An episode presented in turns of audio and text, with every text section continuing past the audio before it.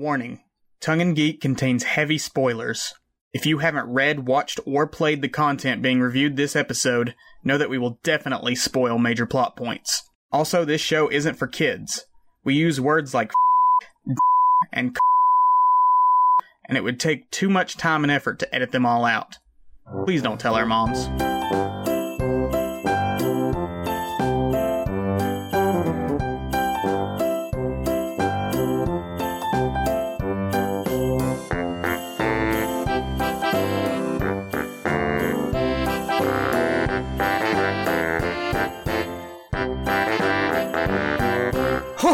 Hello, lovely listeners, and welcome to Tongue and Cheer, where two more white guys on the internet share their unsolicited opinions on all things holly and jolly.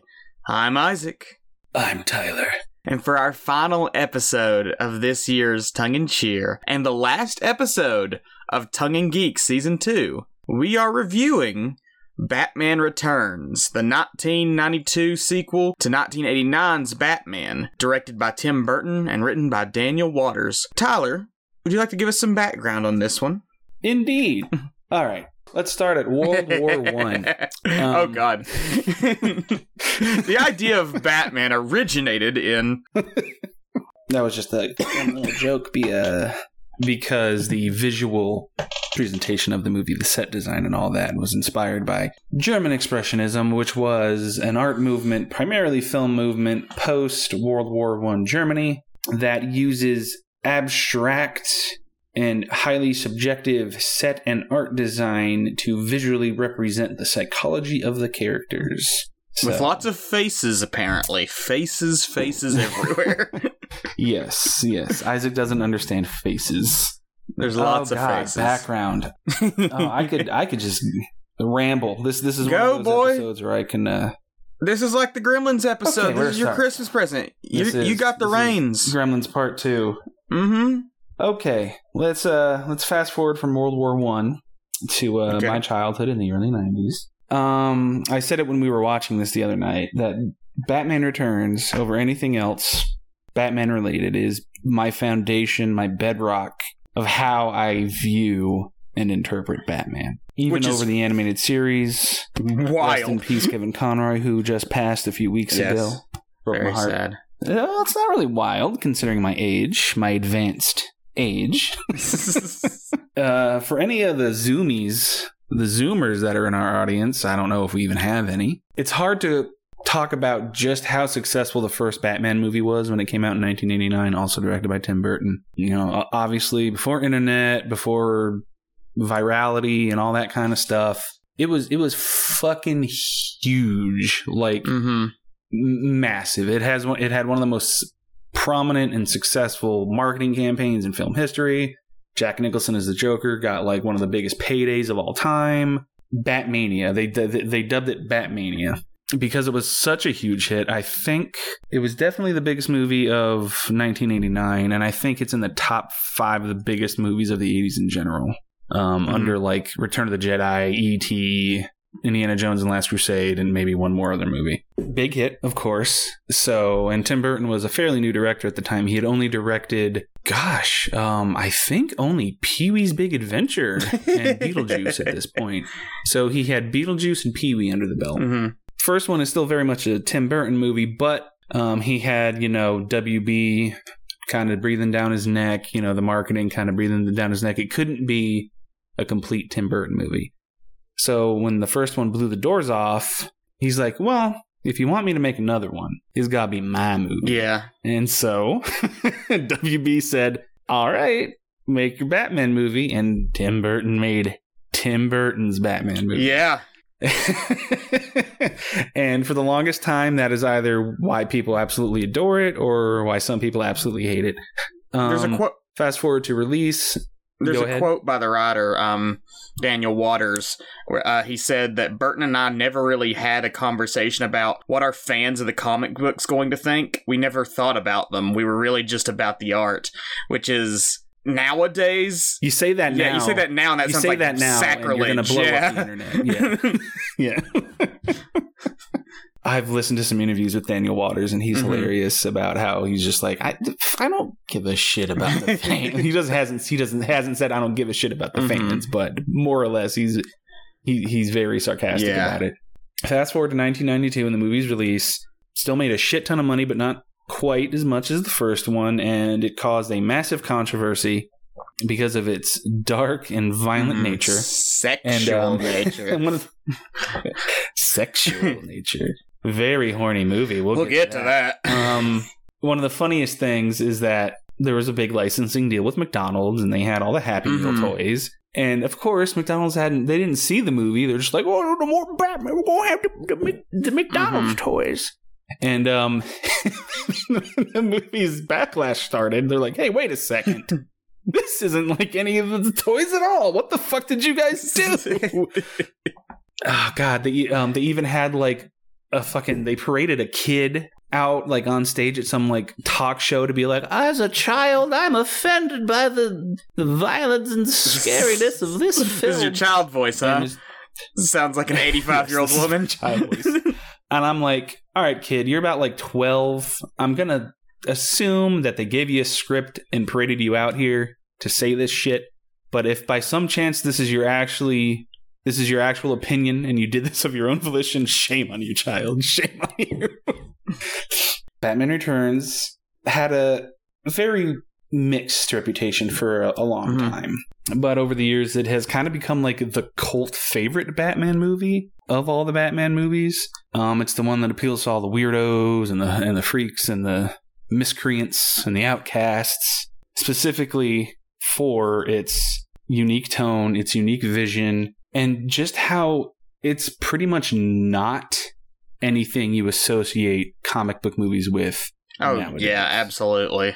As a kid, I always loved it because, you know, it was it was Batman and it was Penguin and it was Catwoman. I was just watching a, a Batman thing. I rediscovered it as a teenager. Ever since then, I've only f- fallen in love with the movie more as I've gotten over.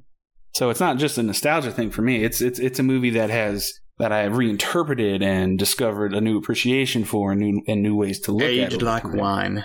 Yes, age like wine. So yeah, I am a proud flag-waving member of the Batman Returns Kicks Fucking Ass Club. I've got some fun bits of trivia here about the uh, making of this movie. Uh, first off, that scene with Catwoman putting the bird in her mouth, totally real. No C G I, mm. no practical effects. Yeah. She actually put a live bird in her mouth. Yeah, which uh, scary for the bird, scary for Michelle Pfeiffer. Oh, PETA had a fit over that one. um, uh, the circus monkey that is part of like the gang that the Penguin runs attacked DeVito's balls during the scene where it delivers Batman's oh. note. Yeah, during the scene where I did where it was coming down one. the stairs to deliver that note from Batman. Uh, while they were shooting that, it jumped at Danny DeVito's balls. He had all that padding on, which saved him. But like, yeah, it went right for him because apparently he was terrified of his makeup. Oh, that's hilarious. And uh, that's something out of It's Always Sunny right there. Uh, oh, it's going right for my balls, Charlie. And the last one, Batman does not wear boots in the movie. They're Air Jordan sixes, which were connected to an upper, which mm-hmm. give the boot-like feeling. So Batman's got his Jordans on the whole film. Yeah, he wore Nikes in the first one, too. God, God, where the where the hell to start with? Let's give a quick plot synopsis just because, you know, get that out of the way. It's not really plot-driven. It's it's mostly character-driven. It's basically Penguin rises to power from living in the sewers after being uh, thrown out by his rich piece-of-shit parents as a baby. Raised by penguins in the sewers, yes. Raised by penguins in the sewers. You know, traditional um, penguin stuff.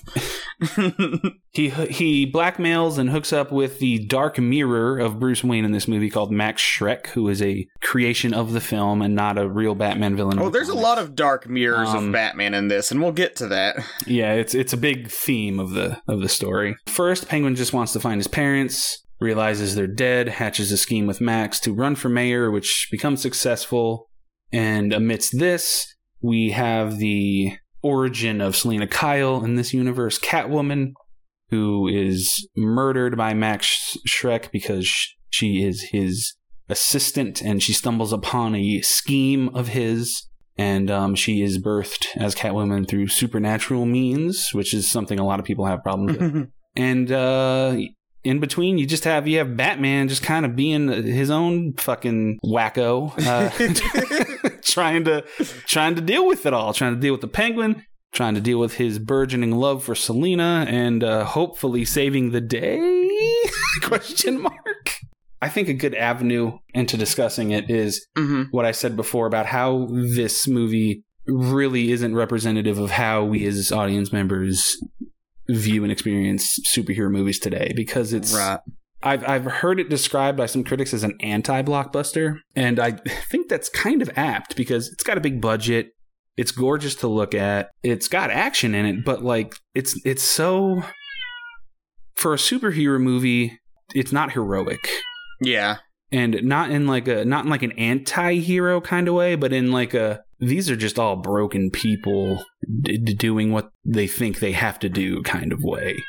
There's not really a feeling of triumph, even in the finale. Just like there's no sense of like the heroes.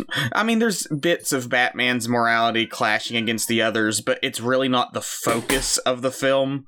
The focus is on just how yeah. all of these different characters, villains especially, are dealing with their individual trauma and unhinged nature, and, you know, just watching them degrade throughout the film.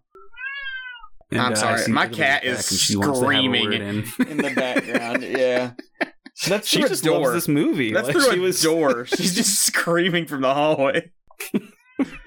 I want to talk about the movie. I want to talk about Batman. The first shot that we see of Bruce Batman in the movie is he's just sitting alone in his fucking mansion, just brooding, mm-hmm. just just sitting there waiting, waiting he's to be doing needed. nothing. And then the bat signal comes through the window, and he's filled with his his sense of purpose. He's alive again. He's got something to do. Mm-hmm. And I love this portrayal of Batman because he he's such a malleable character. He's one of the more malleable comic book characters in yeah. comics. I, I just like it when he's just a, a, a weirdo semi-recluse who doesn't really know how to function when he's not, you know, on the mission. When he's totally um, broken. he's he's broken in this movie, but not in a way that's like melodramatic or anything like that. It's just he's we actually see him functioning like as the Bruce Wayne persona more in this than we do in Batman eighty-nine. Mm-hmm. In Batman eighty-nine, he's just complete weirdo the whole time, but here we actually see him oppose Schreck as Bruce Wayne, yeah, as a representative of Wayne Enterprises. Of course, when he meets Selina, he did duh? like weird weird recognizes weird damage recognizes damage. So they're just they're attracted to each other because they see what's underneath the surface, and um of course there's that whole when are they gonna find out aspect, which is romance. Like, oh my god, they are both so bad at hiding their secret identities. Like there's yes. there's a point where they're both like walking down the street looking at the headlines in the newspapers, and like Bruce is like, oh, I can't believe they're blaming Batman for all this stuff, and Selina's like, I can't believe there's like calling out Catwoman for this, and like it's like they're just walking down. Oh, they're so bad at it. It's yes it's It's a good way that that's a good way to to explain just how much of its own world mm-hmm. this movie is. This this this is a this is a fairy tale. This is a fantasy mm-hmm. world. There there is no attempt for this Gotham, this version of Batman, to be grounded in any real sort of reality. Yeah. It's it's a complete storybook sort of version of a comic book movie. It, it can get away with you, you, the sillier things like that, like you know, in a, in a more grounded modern superhero movie, that kind of dialogue would be like, oh my god, like how are they not like, hey wait a second, you're talking kind of funny. Are oh don't Batman? Get me started on the Catwoman? One-liners in this. There's so the mi- there's so many. I think Italy is actually just quoting the scene where Catwoman comes in after Penguin and Batman fight a little bit. She walks right up to both of them, looks at them and says meow, and then an explosion goes off behind her, and that's her introduction to those two characters. Just meow. Blew up like a shopping mall. I don't know about you, Miss Kitty, but I'm feeling so much yummier. Life's a bitch, yeah, now so am I. Movie. Oh my. I think my favorite though is Batman. He said eat floor, high fiber. Floor, high fiber. which kind of comes out of nowhere because he's not really a one-liner no. guy. And like all of a sudden, he's just got this goofy ass one-liner when he's Catwoman said Catwoman. something about being hungry, and he's like, "Eat floor, high fiber," and he like knocks her to the ground. Oh boy. Oh God, I'm in that pickle where like there's, there's so much to talk about, so many things. Yeah, so many things I want to touch on, but I you want to start with start. the Penguin um, since he's so crucial to this. Yeah, let's start with the Pengy, Mister Peng mm-hmm. Peng. The film begins with his origin. You fade in on a big mansion. Could be it could be the Wayne mansion for all we know. Uh, the the two rich people that we see first could be the Waynes for all we know, but we soon find out that it's not. They have some type of baby monstrosity in some kind of cage slash Yeah, I wanted carriage. to talk about this because it's like the movie tries to set up some sympathy for the Penguin to showing like his abandonment from his parents. He's literally tossed into the sewers. But in the opening scene with him, we see like him from a cage reach out and eat a cat as an infant. Yeah. So like it's kind of doing this weird interplay of like, is he inherently a monster where his parents justify to get rid of this thing? Yeah, I mean, yeah, but you know, if anybody has the resources to, you know, help their child that likes to eat cats, um, it's it's rich people mm-hmm. of Gotham. The, the movie kind of is, is wordlessly saying like, oh, they don't, they're not going to bother. It's it's not going to be good for their mm-hmm. image. This because he's physically deformed. He has his hands are fused mm-hmm. to kind of they kind of look like flippers, and he's got the big nose. You know, just you know, just toss him and get rid of him. Nobody will be the wiser. Like a reverse Superman, and, I think you called it, where he's just tossed into the yeah, sewer. Yeah, like kind of a per- perverse Superman origin. Yeah, adopted by penguins in the sewer. Which why I know it's an abandoned zoo, but like, why did the sewers connect to the zoo- penguin exhibit? That's so fucked. Because. This is Burton's mm-hmm. Gotham, my friend. This is Burton's Gotham. Um, I love the whole credit sequence where we're just following the carriage to the sewer. A lot of a lot of birthing imagery, a lot of yonic imagery to be to be seen. Uh, the the two, uh, sewers can kind of be read as a birth canal because this is the birth of the Penguin. At one point, we see the carriage kind of take on the shadow form of a penguin as it crosses a wall. Uh, blink and you'll miss it moment. And, uh, yeah, uh, he reaches home base, and then there's penguins there, and uh, cut to mm-hmm. the future, where he's watching Gotham citizens from the sewers. I, lo- I love the way they, um, there's so much good visual storytelling in this movie. Oh! We just see his gloved hands gripping the sewer grates, and uh, the big, beautiful Christmas tree in the town square is framed right dead center between the bars. Mm-hmm. Just kind of like he's down there. And he's like the dregs of society, never had a chance. The you know, the privileged threw him out, and there the privileged are right there looking at, you know, this like idol of just like, you know, false joy and happiness and goodwill. He might be a disgusting, perverted monster, but um, like like all good villains in comic book movies, he sort of has a point until he goes too far. Mm-hmm. Oh, yeah, but um, don't get us wrong. He is a monster. oh, oh, very He somehow was taught English and adopted by a freak show, like a traveling circus. Red Triangle. Yeah. Somehow came in contact with them and learned, I'm assuming learned English from them, and the penguins didn't teach him English. But, like... yes. We don't get too many details of how his past all kind of came together, but at some point... he got taken in by that circus, then he somehow took over the circus and, you know, started doing crimes in search of revenge and his parents. And um, he has enough information from just digging through trash, because he's a, he's the trash man, to frame Max Schreck, who is, you know, your amoral, not even amoral, immoral, terrible...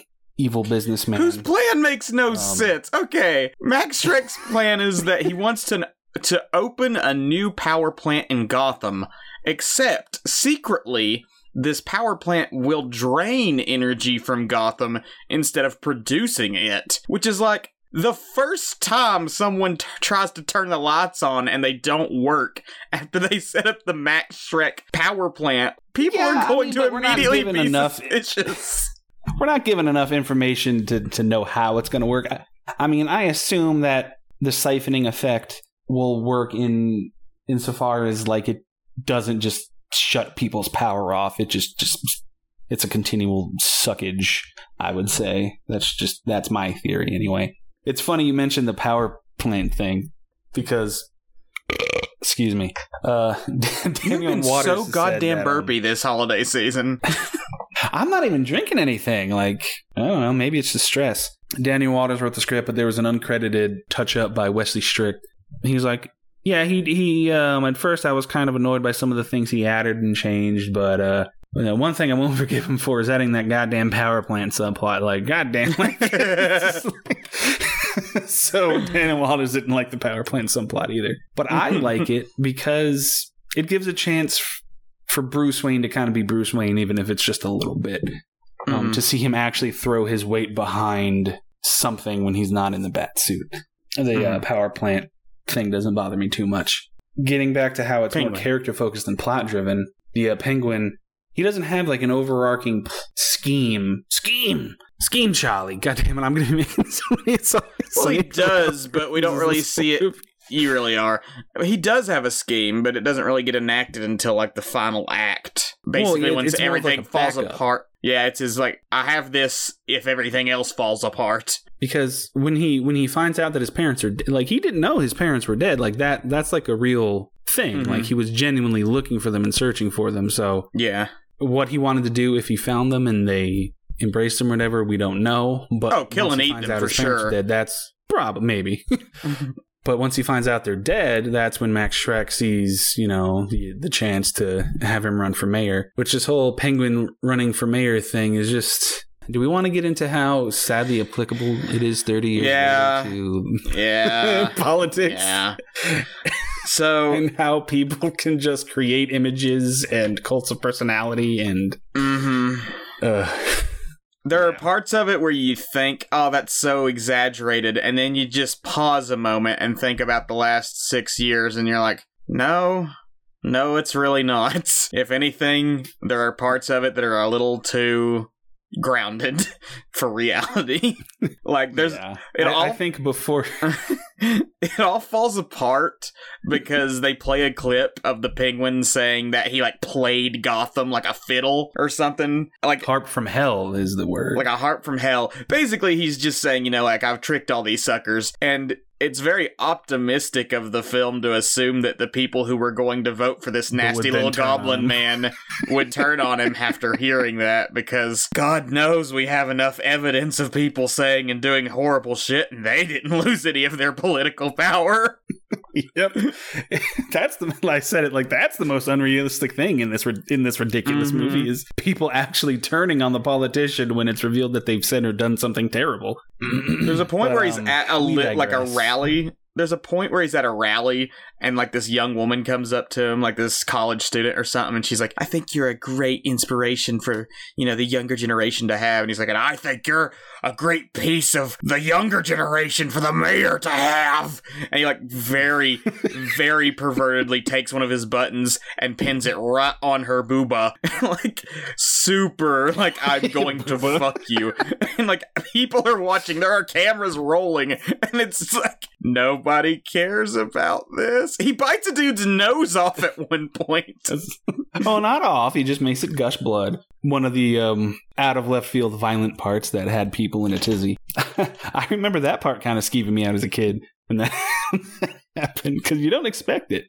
Like, mm-hmm. uh, one of the, it's like one of the political handlers like says something snide like, didn't have uh, many mirrors, reflective surfaces down there in the sewers, did you? And Penguin's like, well, it could be worse. My nose could be gushing blood. And the guy's like, what? And he just lunges and bites it, and you see this giant jet of blood just squirt out of his nose.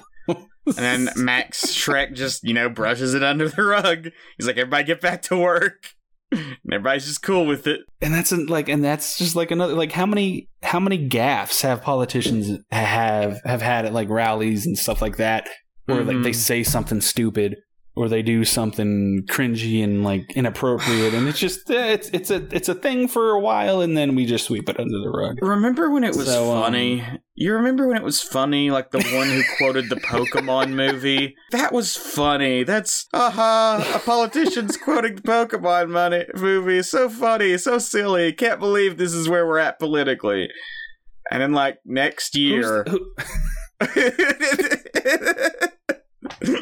who's, the, who's the guy that literally tanked his entire political career because he got, like, overzealous at a rally?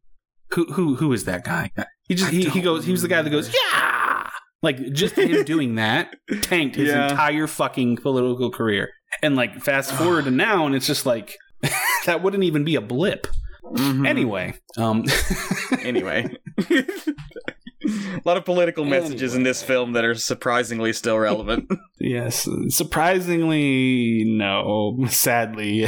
While we're on that, the police in this movie freaking suck. Oh, so yeah. bad.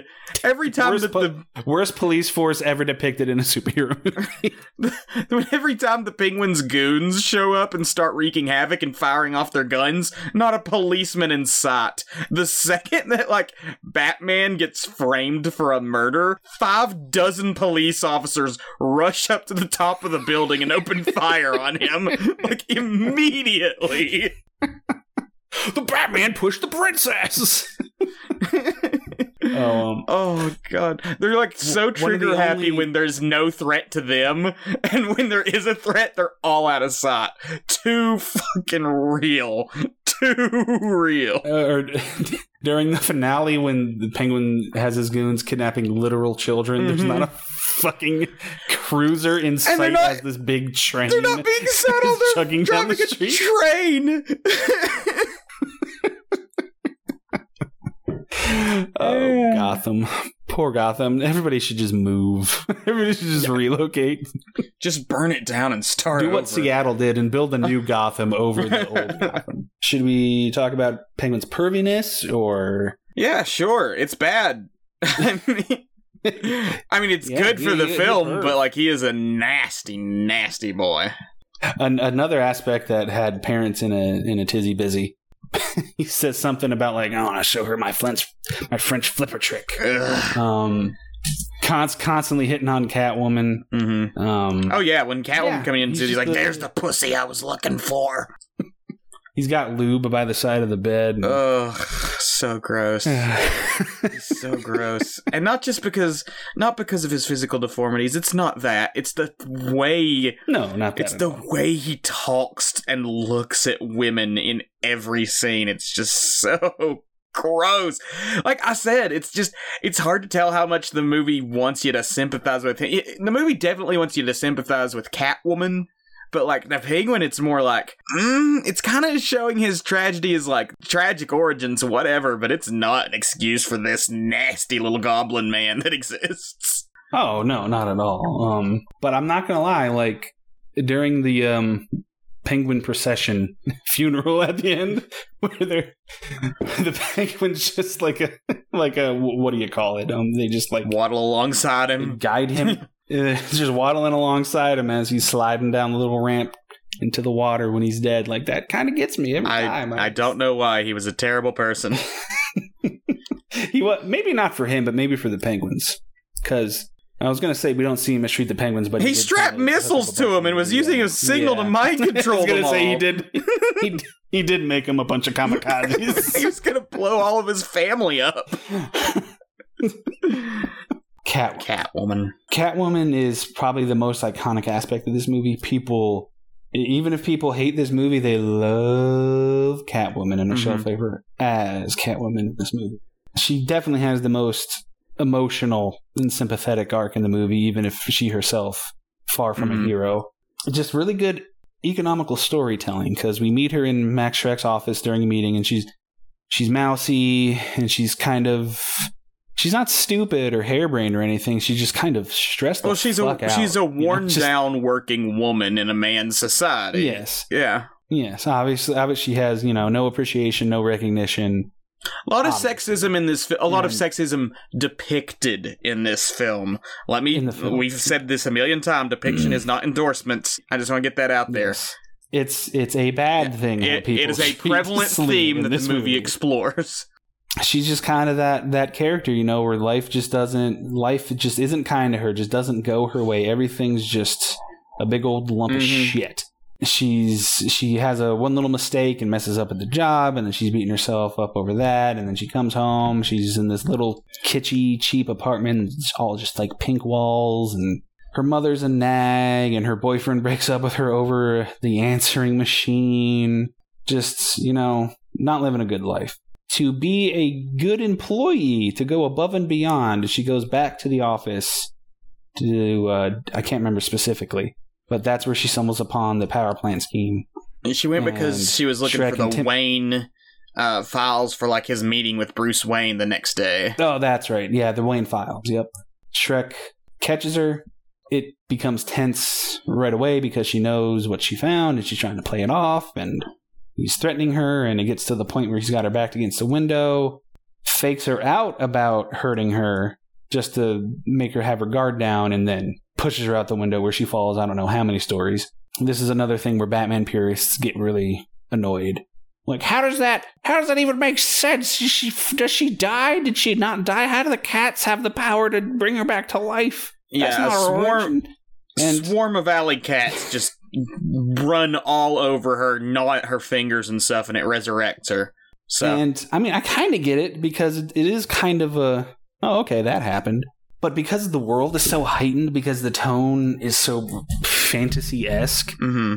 it's it's never bothered me, even even as a cynical adult. Mm-hmm. It's never bothered me because th- there's something kind of elemental happening with the three central characters in this movie. They're they're kind of totemic in a way. They're all represented by animals. They all they're they're all mirrors and reflections of each other. They're all marred by some kind of tragedy, and their animals are just kind of representative of that. Every major character in this film is a dark reflection of Batman in some form, which is good mm-hmm. because Penguin, Catwoman, and even Shrek. Mm-hmm. Like, even it's good because this film really doesn't focus on Batman himself as character, which in the past I've said, you know, he's one of my least interesting elements of the Batman stories I like.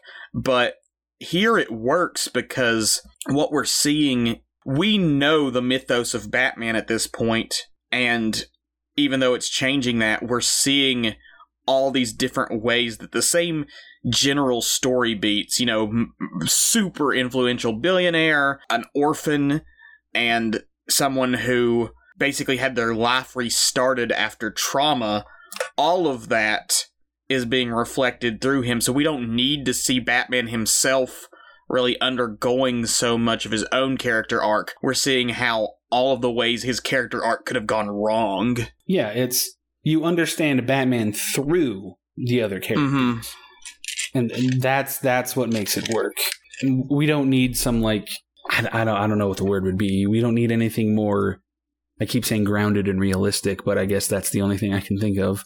We don't need anything more grounded and realistic because the movie does such a good job of making you understand him through the other characters while we're also have, doing a good job of understanding these other characters. It's I kind of liken, like, Gotham is sort of, you can almost kind of see it as like Batman's mind. Mm-hmm.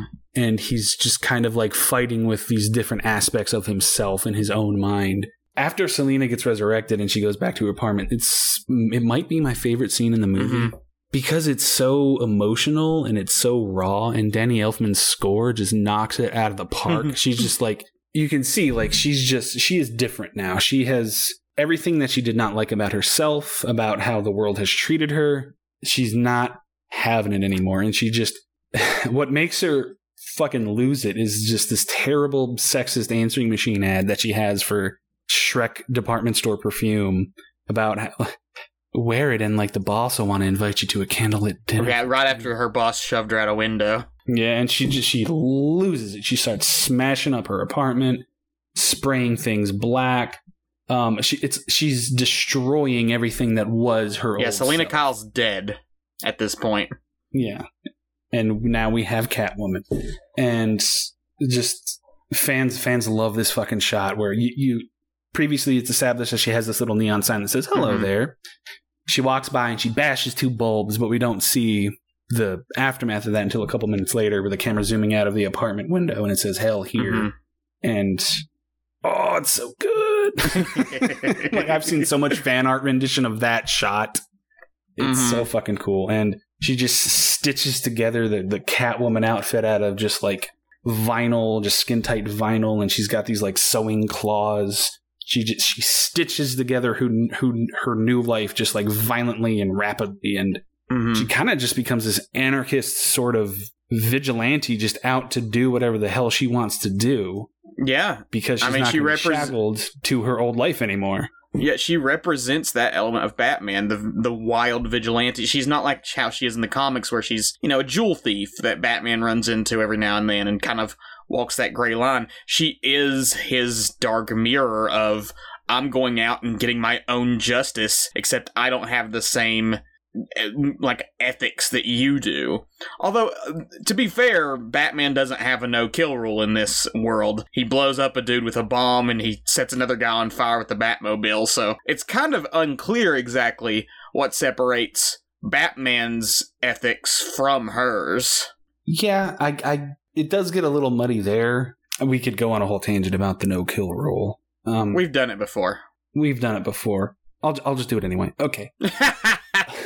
Although the Burton films, the two Burton films, are still beloved today, are still considered mm-hmm. great by many, there's still that contingent of Batman fans that are just like, they fucking suck. He kills in those movies.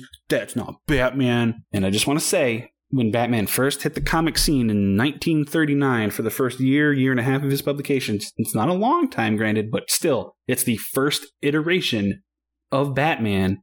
He killed people. Unequivocally killed them. He was conceived and written and designed to be a dark, foreboding figure of the night that sought vigilante justice. Yeah, we've definitely he, had this. He even used guns. Tyler. He even used guns. We've, we've had this exact conversation before. This is our... F- Did you realize that this is our fourth Batman-themed episode of this year? Uh, I did not know that. Yeah, we did the Batman animated series, we did the Batman, we did the Harley Quinn series, and this is our fourth. Oh, I forgot about We've Harley done Quinn. More Batman this okay. year than we have Sonic, which I know sounds like a lot, because we did a lot of Sonic, but like...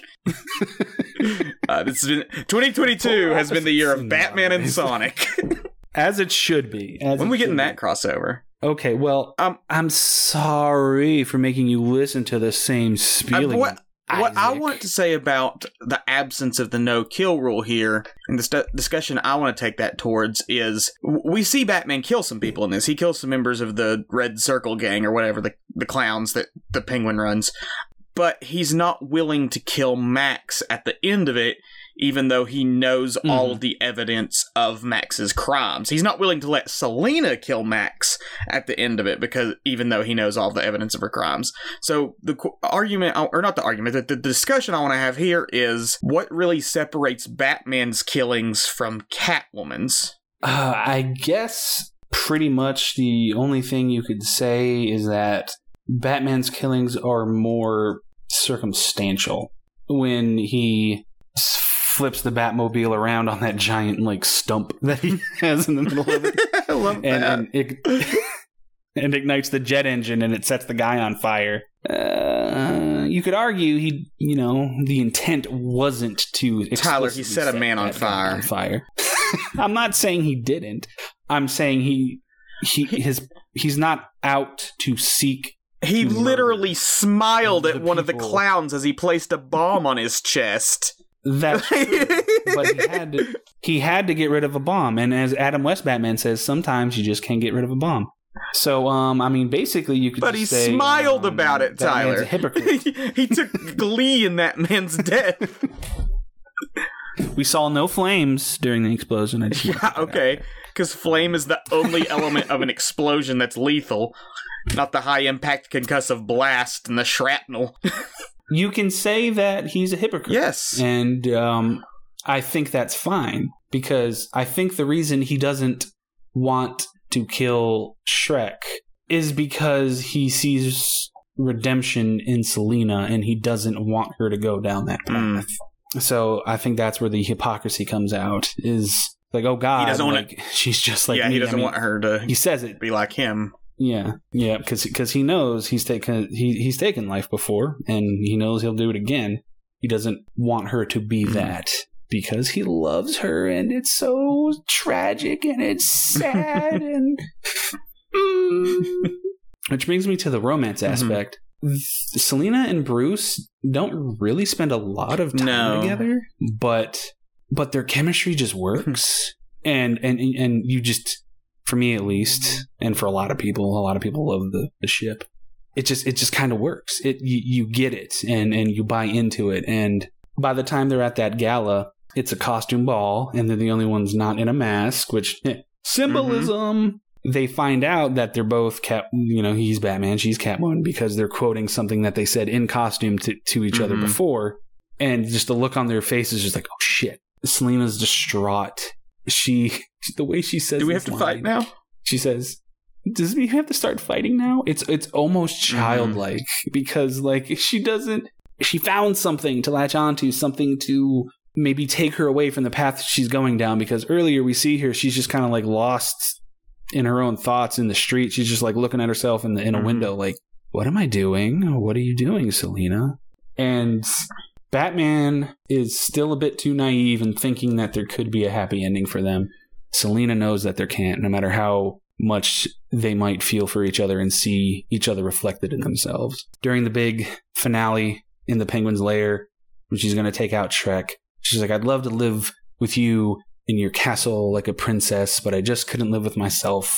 He gets shot, Batman gets shot by Schreck, and she uses one of her nine lives to fucking metal as shit. She puts a taser in her mouth and goes in to kiss him while holding an electrical wire, and it elects, electrocutes Schreck into a big old sh- burnt sausage, basically. And uh, she's nowhere to be found. Mm-hmm. Leaving, leaving Batman broken and alone yet again, and... God, it's it's such a downer movie. It it, it, it really is. It does not end it's on a, such a it does not end on a triumphant note at all. Yeah, Merry Christmas, just, Mister Wayne. Alfred Alfred is like the only non-hurt, broken person in this whole movie. He he's the only one that actually seems to like Christmas, to mm-hmm. be to be comfortable, to be happy. Even though he's got to babysit Bruce's entire life, it just ends on this melancholy note of, you know, Bruce thinks he sees her in an alley. He just finds like a stray cat and he adopts it and brings it home. Merry Christmas, sir, says Alfred. And Batman's just like, Merry Christmas, Alfred. Goodwill toward men and women. And then just roll credits as we get the tease that Catwoman is still alive out there. Um, God. It, uh, I can't think of any superhero movies that truly end on a, on a note that dour. Maybe you can say Infinity War, but that's, I think that's a little different because that's obviously a cliffhanger. It, it's obviously a cliffhanger. Obvious. It's, it's also a culmin- it's obviously meant to yeah. culmination. Yeah, yeah, a culmination of an ongoing story arc. It's its own thing. Its own standalone thing. Yeah. yeah. And I guess what I keep com- coming back to with this movie and what I appreciate it about it so much is that this is back when superhero movies were just movies. Mm-hmm. The, of course, you know, they're big budget. They have these huge marketing pushes. Of course, they're still mainstream entertainment, but it's still in that period where I guess you could say they didn't know what they were doing. And th- they actually let filmmakers put their artistic stamp on things. It wasn't rote. And so Batman yeah. Returns was, yeah, Batman Returns was just allowed to be Batman Returns, you mm-hmm. know? As it ages, as the train of the superhero genre just keeps chugging along without end today, like all of these past movies, like I, I'm just going to say it, pre-M C U, pre-shared universe, they're just ripe for constant reevaluation, which is kind of an there's interesting no f- phenomenon because... There's no formula established yet. As as the Green Goblin says in Spider-Man, back to formula? That's what happened with the M C U. We went back to formula. We got stuck in it.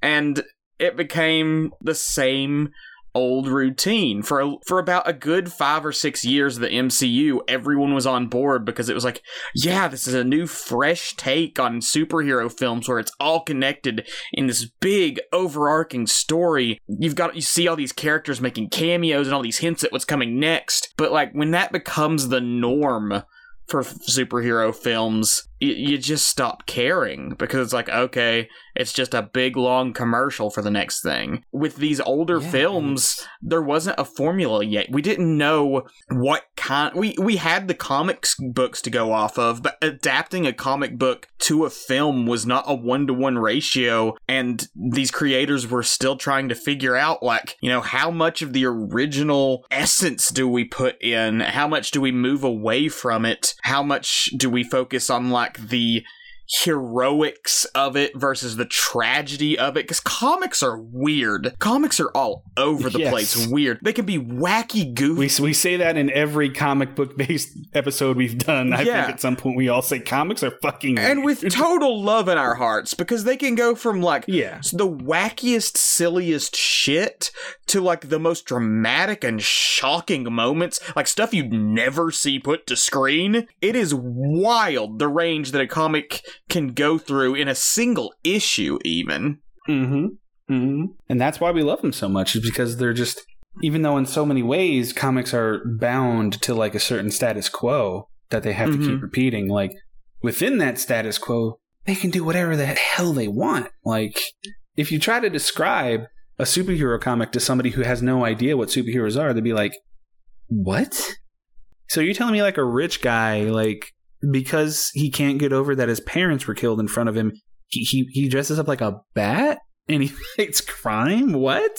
That sounds stupid as shit. Sometimes it's played for laughs. Sometimes it's played totally straight. Sometimes it's subverted in horrifyingly dark ways. Like, there are so many ways that the comics reinterpret these characters, and adapting it to film before M C U, we didn't have like a, you know, a way of making that work for mainstream audiences. We just had to guess. We just had to, you know, mm-hmm. figure out how to make our own creative takes on these comics and present them in a way that was palatable for the mainstream audiences.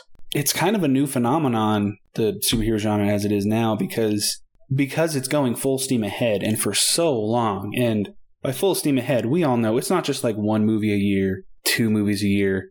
It's four to six movies a year if you count, you know, the occasional D C movie that'll come out alongside with mm-hmm. Marvel movies, and T V shows that you have to watch to keep up with now. And because it it's all coming out at such volume so steadily, it's like it feels like the the window for reevaluation for older movies just like five or so years ago is is bigger now. I just watched The Wolverine again. Yeah. Um, which came out in twenty thirteen. That wasn't that long ago. twenty thirteen wasn't that long ago.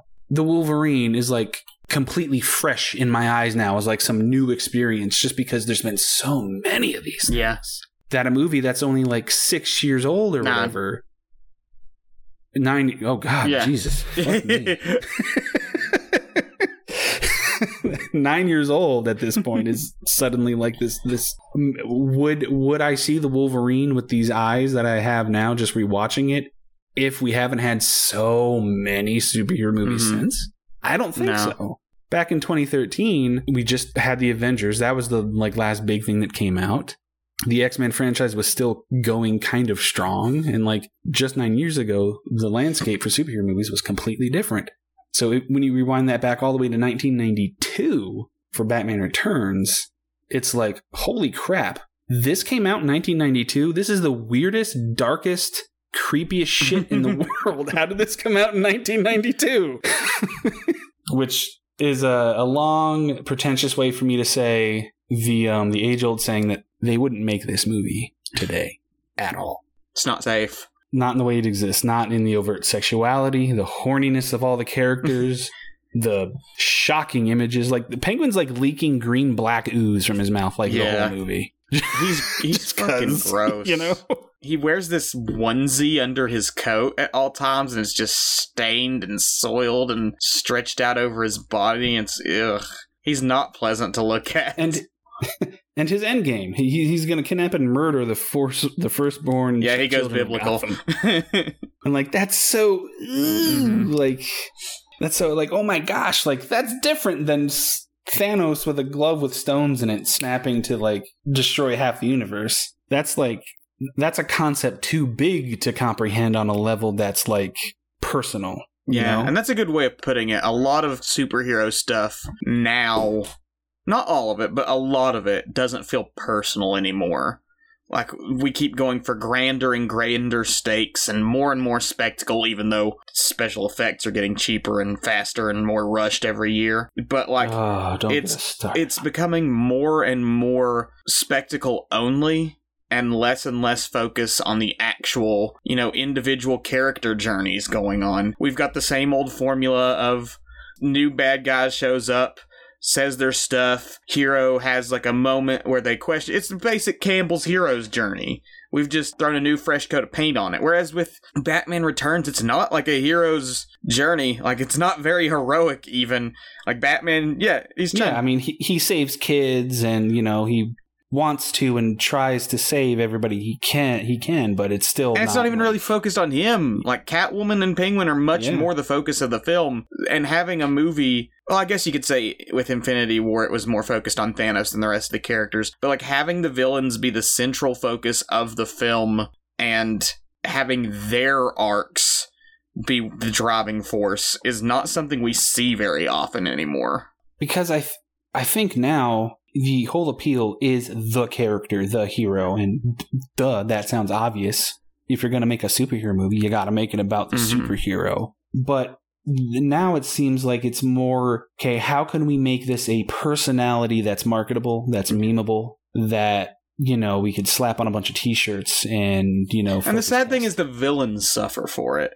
Villains so have always been. Thanos is great. I like Thanos, but he's an outlier. Amongst all of the villains in the M C U, he's an outlier. There's maybe like three or four good M C U villains, and the rest are serviceable at best. That you don't watch an M C U film for the villains, which is sad because villains are such a cool part, such an integral part of the superhero comic genre. A villain defines the messages and themes that you're going to explore in your story. So when your villain is just like a, a plot device with no real personality or charisma, with just a generic same old, same old, I'm gonna destroy the world plot, it's it loses all of its weight. Like, even if the action is fun, even if the one-liners are quippy and funny and everything, the weight of the narrative is just lost because our antagonistic force just doesn't feel like something we can get invested in. We we, we touched on this in our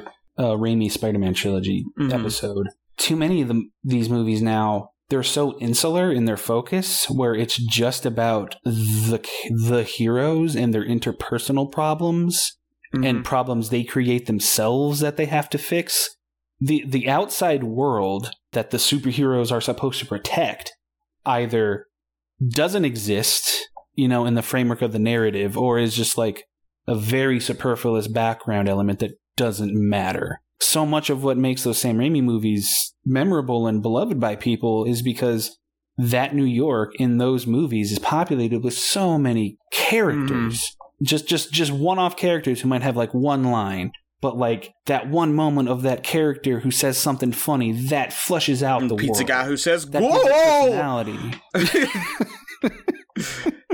Yeah, that whole montage in the first Spider-Man movie where, like, it's man on the street mm. interviews. Like, that's the that's the kind of personality, that's the kind of human element that these superhero movies don't have yeah. anymore. We forget why we're actually saving the world in a lot of the modern stuff. It's like, why should we care if these people get saved? They don't even feel like people. They just feel like shapes and- in the background. They're pra- they're s- crash test dummies that need to get moved out of the way of, you know, getting broken. And we always say we we don't want to shit on the M C U, but I think we're because it's gotten that, it's that gotten lie. so bad. Like, in the last year, it's gotten so bad. Last year, like, we had some hope for it. There were some merits, but like it's become more and more obvious that it's just a cash grab formula with glimmers of gold in between the trash, and it sucks. Yeah, that's that's why after Guardians three, I'm tapping out for good, and, unless something comes along that genuinely makes me think that there's hope. Come on, heroes. I've got no interest again. in the next two Avengers films or phases or whatever the hell's coming next. I know. Can you imagine? Like, if I told you that in circa twenty sixteen, hey, Isaac, about eight, nine years from now, they're going to be doing Secret Warriors. They're going to be doing Kang Dynasty. How fucking cool uh, is that? I would have been like... You, uh, you're, but you're but you're not going to care. But you're not going to care. Would you have laughed in my I, face? Probably. I would have probably been like, they're still doing Marvel in eight to nine years. They haven't rebooted yet. Fair enough. You know, it's sad when you're asking enough. for a reboot, because it's just like, God, can we just start over? You know? Well, that's that's what that's what D C's doing now, and everybody is absolutely in a tizzy because, oh God, have you heard the news, Isaac? Uh, what? Have you read the news today? Oh boy. Oh no. What happened? Um, you saw Black Adam, yeah. and you liked it. Yeah, it's Yay. good. Cool. You saw that Henry Cavill had a cameo. Mm-hmm. At the end. They recast Superman? Well, it, they made a whole big kerfluffle a couple months mm-hmm. ago where they announced Henry Cavill officially back as Superman. This decision was made before the James Gunn and his creative partner were brought on mm-hmm. board to shepherd the new era of D C movies. Today, announced Henry Cavill is no longer Superman. Oh, no! How could they do this? Uh, James Gunn... Hit- James Gunn himself is writing the new Superman movie. Um, it's unclear if he's going to direct it or not. I love Henry Cavill's Superman. I'm not going to. I'm not going to get into it with you. I know you have contentions about the Zack Snyder movies. I love Henry Cavill as an as, actor. As much as I love those movies, and as much as I desperately, desperately wanted another Henry Cavill Superman, and it, yeah, it sucks he's not going to do it anymore. Like at this point, I'm ready to just move on. I'm ready yeah. to just. Be excited that there's gonna that there's an actual creative head of D C now that knows his shit, that is coming up with an actual plan to move forward, and that we're gonna be getting some new movies finally without people worrying about what's canon, what's not canon. Bring this, bring this person back. Don't bring this person back. We want that. Wipe the slate clean. Let's move forward, because at the end of the day, I just want D C movies. I just I, I want to care about a, a comic book franchise again. So yeah. James Gunn's got a lot of he's got a lot of headache coming his way, but um, I don't think he would have taken the job if if Ninja Turtles that. is good. That's a comic book. Ninja Turtles, it's an adaptation yes, of a comic. That's book a comic book series. thing. Yeah, it was originally yes. comic. They've been doing great, putting out good stuff. Yeah, the best the best comic book movie of this year after the Batman is The Rise of the. Oh God, so good, so good. Go watch it. Even if you haven't watched the series, go watch it. The animation will blow you away. Oh, superheroes, what have you done to us as a culture? What else about Batman Returns, though? I don't know. I just fucking love, I love, I love this movie. It's one of my favorite superhero movies. It's one. It's my favorite Batman movie. It's one of my the favorite lighting movies in this I, uh, film is so constantly dramatic, and it's great. Oh, like, yes, it's a gorgeous. Like you have this scene it's where he, where Batman's brooding, waiting on the signal. It's just his face lit, and everything behind him is pitch black until the light pierces through the darkness. You got the scene where the Penguin's at the graveyard where his parents were buried, and you just have these streams of sunlight coming down on him over this, like, right in front of this church, where it gives this aura of you're not entirely sure what to feel. It's because you're watching this weird, grotesque monster man walking down. And I'm not saying that about his physical deformities. I'm saying that because he's literal actual monster who has hurt all these pe- people, but in this moment there's this weird serenity and calmness to him that's like uh, it, it's so conflicting that it gives you all these weird emotions around what's going on, and you're not sure entirely how much you're supposed to see it as like a sincere, impactful moment for him, or like a chance for him to continue building his reputation in the way he wants. And the lighting does so much for that. Yeah, the, um, probably gonna butcher the cinematographer's name, uh, Stefan Zapsky. Um, he shot the hell out of the movie. And, uh, I think I mentioned before the production designer, Bo Welch, just everything he, he does with Gotham here makes it a world. It took up itself. fifty percent of Warner Brothers lots to do this movie. Oh yeah, huge yeah. sets. Huge sets. I remember, um, reading this old review that came out when the movie came out that actually uh, dissed the visuals of the movie, and, and they they said it just looks like this movie that was dipped in an inkwell. And I'm like, yes, that's what's appealing about it. It's got this like it it almost can it almost looks like a black and white movie at times, because like the blacks are so mm-hmm. black, and it's contrasted against the snow. It's just like this beautiful dark fairy tale looking movie. And you said like, I like how the sky is just pure oh, it's pitch pitch black. black. There's no stars. No, there's no nothing. Moon. It's, it's just it's black. Inky darkness. Gotham exists in a void. So when I think of Gotham, like, this is what I think about when when people say Batman. The visual language of this movie is what pops into my mm-hmm. head first over any comic I've read, over any cartoon. It's this. Mm. It is iconic. Danny Elfman, I already mentioned the score. Um, I think legendary. I think it's probably his best score um, that he's ever done, and he's done some doozies and doozies for superhero movies. He did the score for the first Batman movie. He did Batman Returns. He did um, Spider-Man one and two, which those are great. He did the score for the Hulk, which is fantastic. The two thousand three masterpiece we'll that we will eventually get to. It's on the list. There's another. There's another one of they would not make a movie. No, they like wouldn't, and maybe now, for good reason. Kind of I'll have to give it a rewatch to give my final verdict. But uh, I guess before we uh, go on to another segment and wrap it up, this is a Christmas movie. This is the last episode of Tongue and Cheer. Yeah. Do we want to talk about how the movie comments on Christmas? Sure. If you if that's something you thought of or took it, note of. It is, and it does it in sort of a roundabout way, because Christmas is used as aesthetic backdrop a lot, but a lot of the themes of the political messages that we've touched on and the sort of greed of Max Schreck is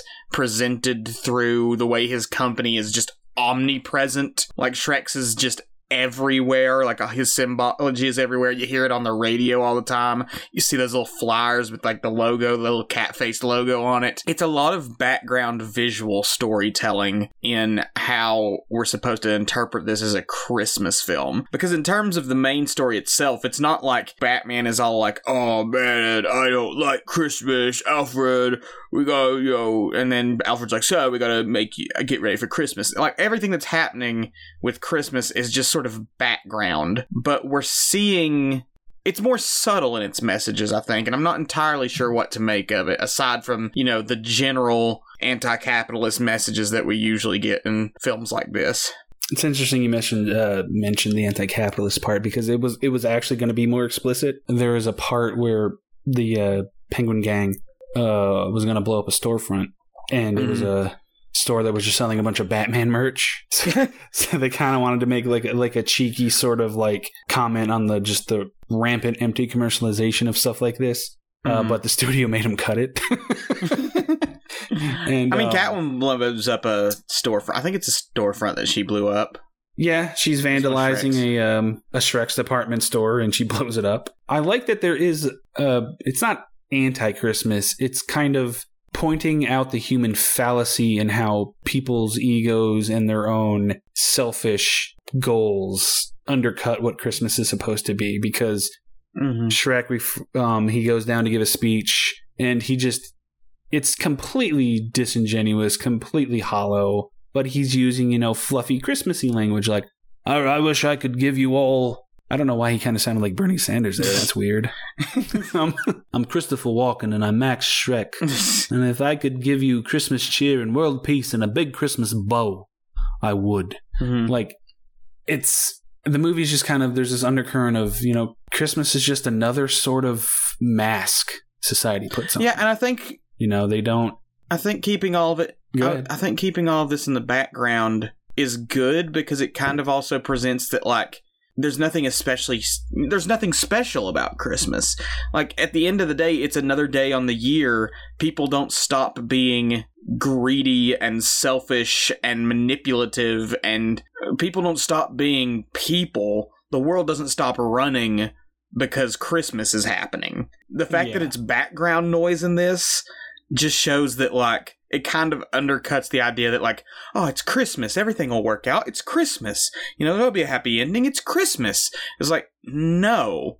At the end of the day, it's just another date on the calendar. Yeah, and that's why I think Alfred's so important, because every time he's around, he's doing something Christmassy. Uh, we see him in the beginning, he's carrying a bunch of presents in his arms. Presents for who? I don't know. Are they for Bruce? Uh, I'm assuming... Did he just buy and wrap a bunch of presents for I'm Bruce? I'm assuming they're from Bruce to... Bruce. Maintain okay. his social life for him, even though he's not going to look at the presents himself. While they're...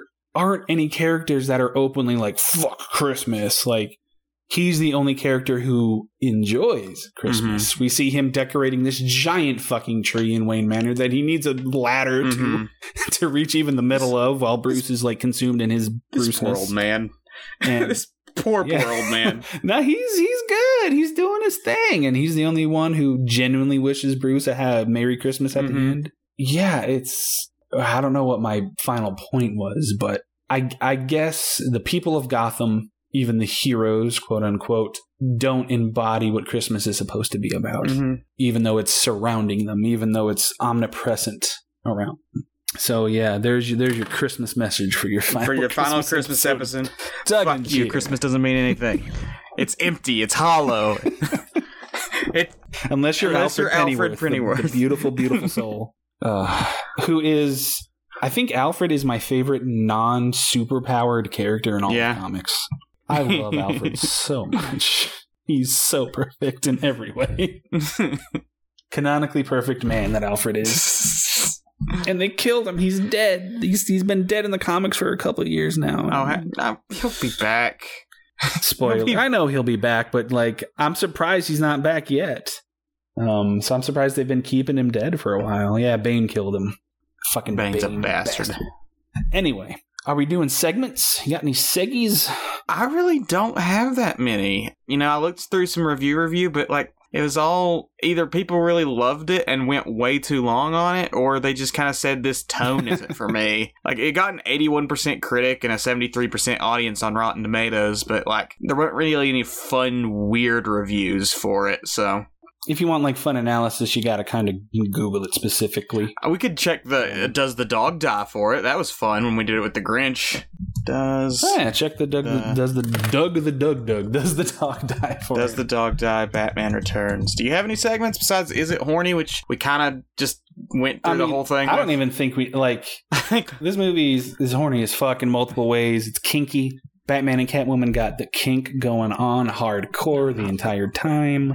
I don't...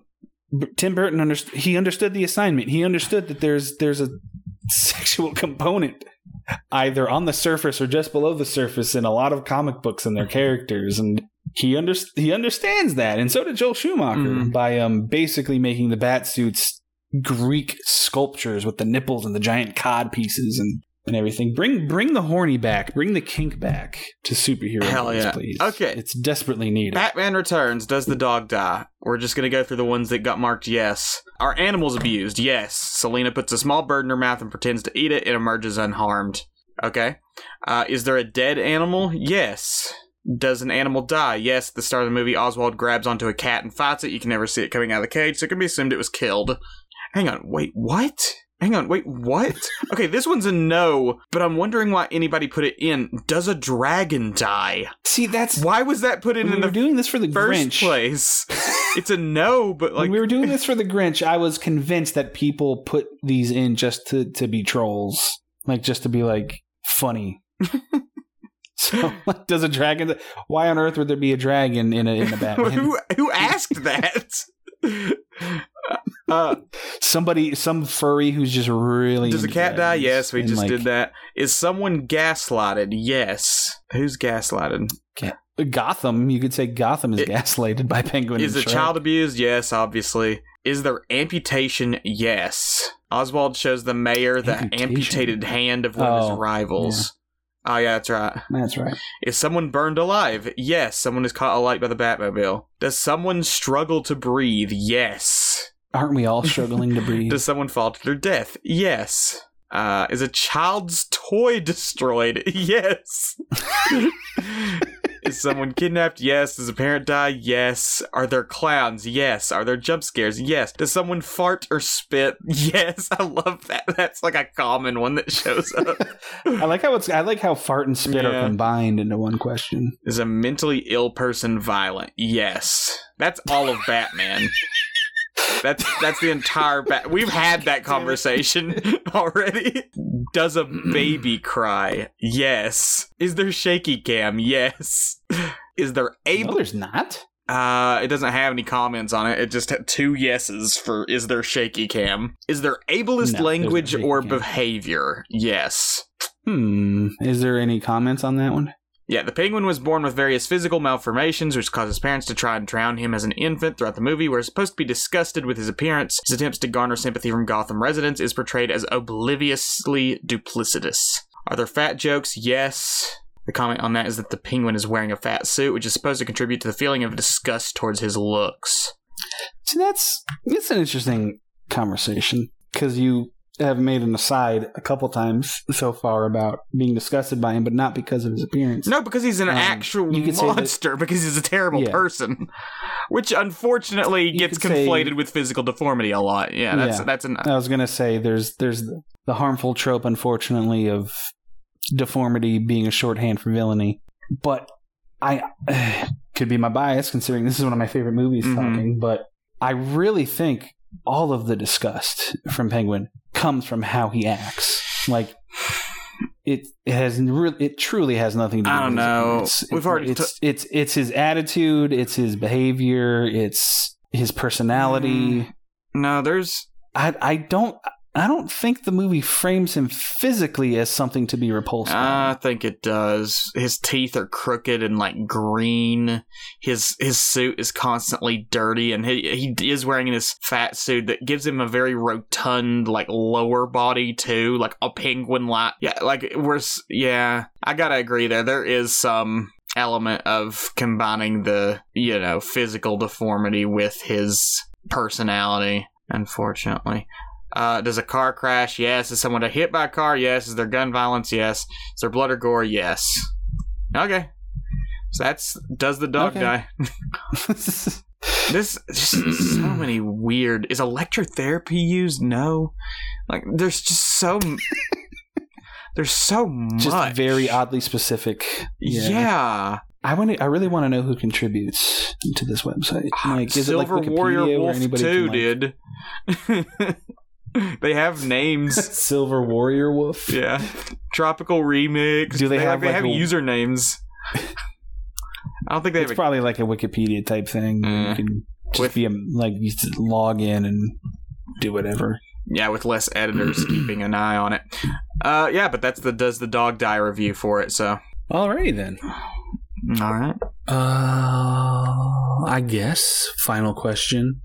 Isaac, do you like Batman Returns? I do. I do. I think I definitely don't like it as much as you do, I, with it being one of your favorite films. But I think there's a lot to explore. You hardly here. Like anything as much as I do. yeah, yeah. Well, there's a lot of stuff that I like a lot more okay, than you. Okay, well, that's that's all I wanted. um, you don't get nearly as excited for Sonic stuff as I do. um, I'm sorry. I'm sorry. It's fine. We've got different tastes. But yeah, I really like it. I think there's definitely... It's, like you said, it's so different than any superhero stuff, even for its time period. Like, even when it did come out, it was mm. so different compared to everything else. By now, it's a total enigma how this got made. It's just... weird and different and interesting. Every character is a reflection of Batman, which is great. I love when a story actually connects everyone to the protagonist so we can explore their journey through the other characters. It's wacky and silly with its action. It's so its wacky. Aesthetic. All the one-liners we talked about. It's so dramatically designed and lit. It's just, it's so, it's got such a personality to it that even the parts that I don't like or don't care much for, it still feels like a distinct part of the film that you can't really take out without losing a sense of what the film's about. All right. Good summation, my friend. Respect. Respect. You want to rate the damn thing and be done with it? Let's do it. I will rate Batman Returns ten rocket-strapped penguins. No! Out, out of ten happy Alfreds on Christmas. I had seven hundred out of one thousand missile-launching penguins. That was my rating. I knew that was going to well, be yours, too. You can keep that rating or create uh, a new I'm, one up on the fly. I'm going to give it one out of two ball-biting monkeys, now that we know. Good thing, good thing Danny DeVito was wearing that suit. Yeah, thank God for the fat suit. That saved Danny DeVito's nuts. That's got me, Charlie. It's got me by the nuts. All right. Well, I think that's going to do it for us. If you enjoyed the episode, please give us a like or comment, yada yada. You've heard this a million times before. Thank you so much for joining us for our second season. Blah, blah, blah. I'm sick of saying I'm it. I'm sick God of saying it. it. There's Merry nothing Christmas. on the Instagram. Merry Christmas. I'm skipping the self-promotion. Thank you for listening to season two of Tonguing Geek. Uh, we're excited to return for season three, which will start in late January. Yes. Until then, Merry Christmas, Happy New Year, Happy Holidays, and remember... don't throw your deformed penguin baby in the sewer. Tonguing Geek will appear in Infinity War. Oh, shit. Retroactively. They're going to edit us in. Hey, there's Tonguing Geek. Who are those two white dudes? We get killed instantly. We come out of the portal and the end of Endgame just, oh my god, those are those two more white guys on the internet. Chitauri ship blows us up like before we even really step out. Oh boy.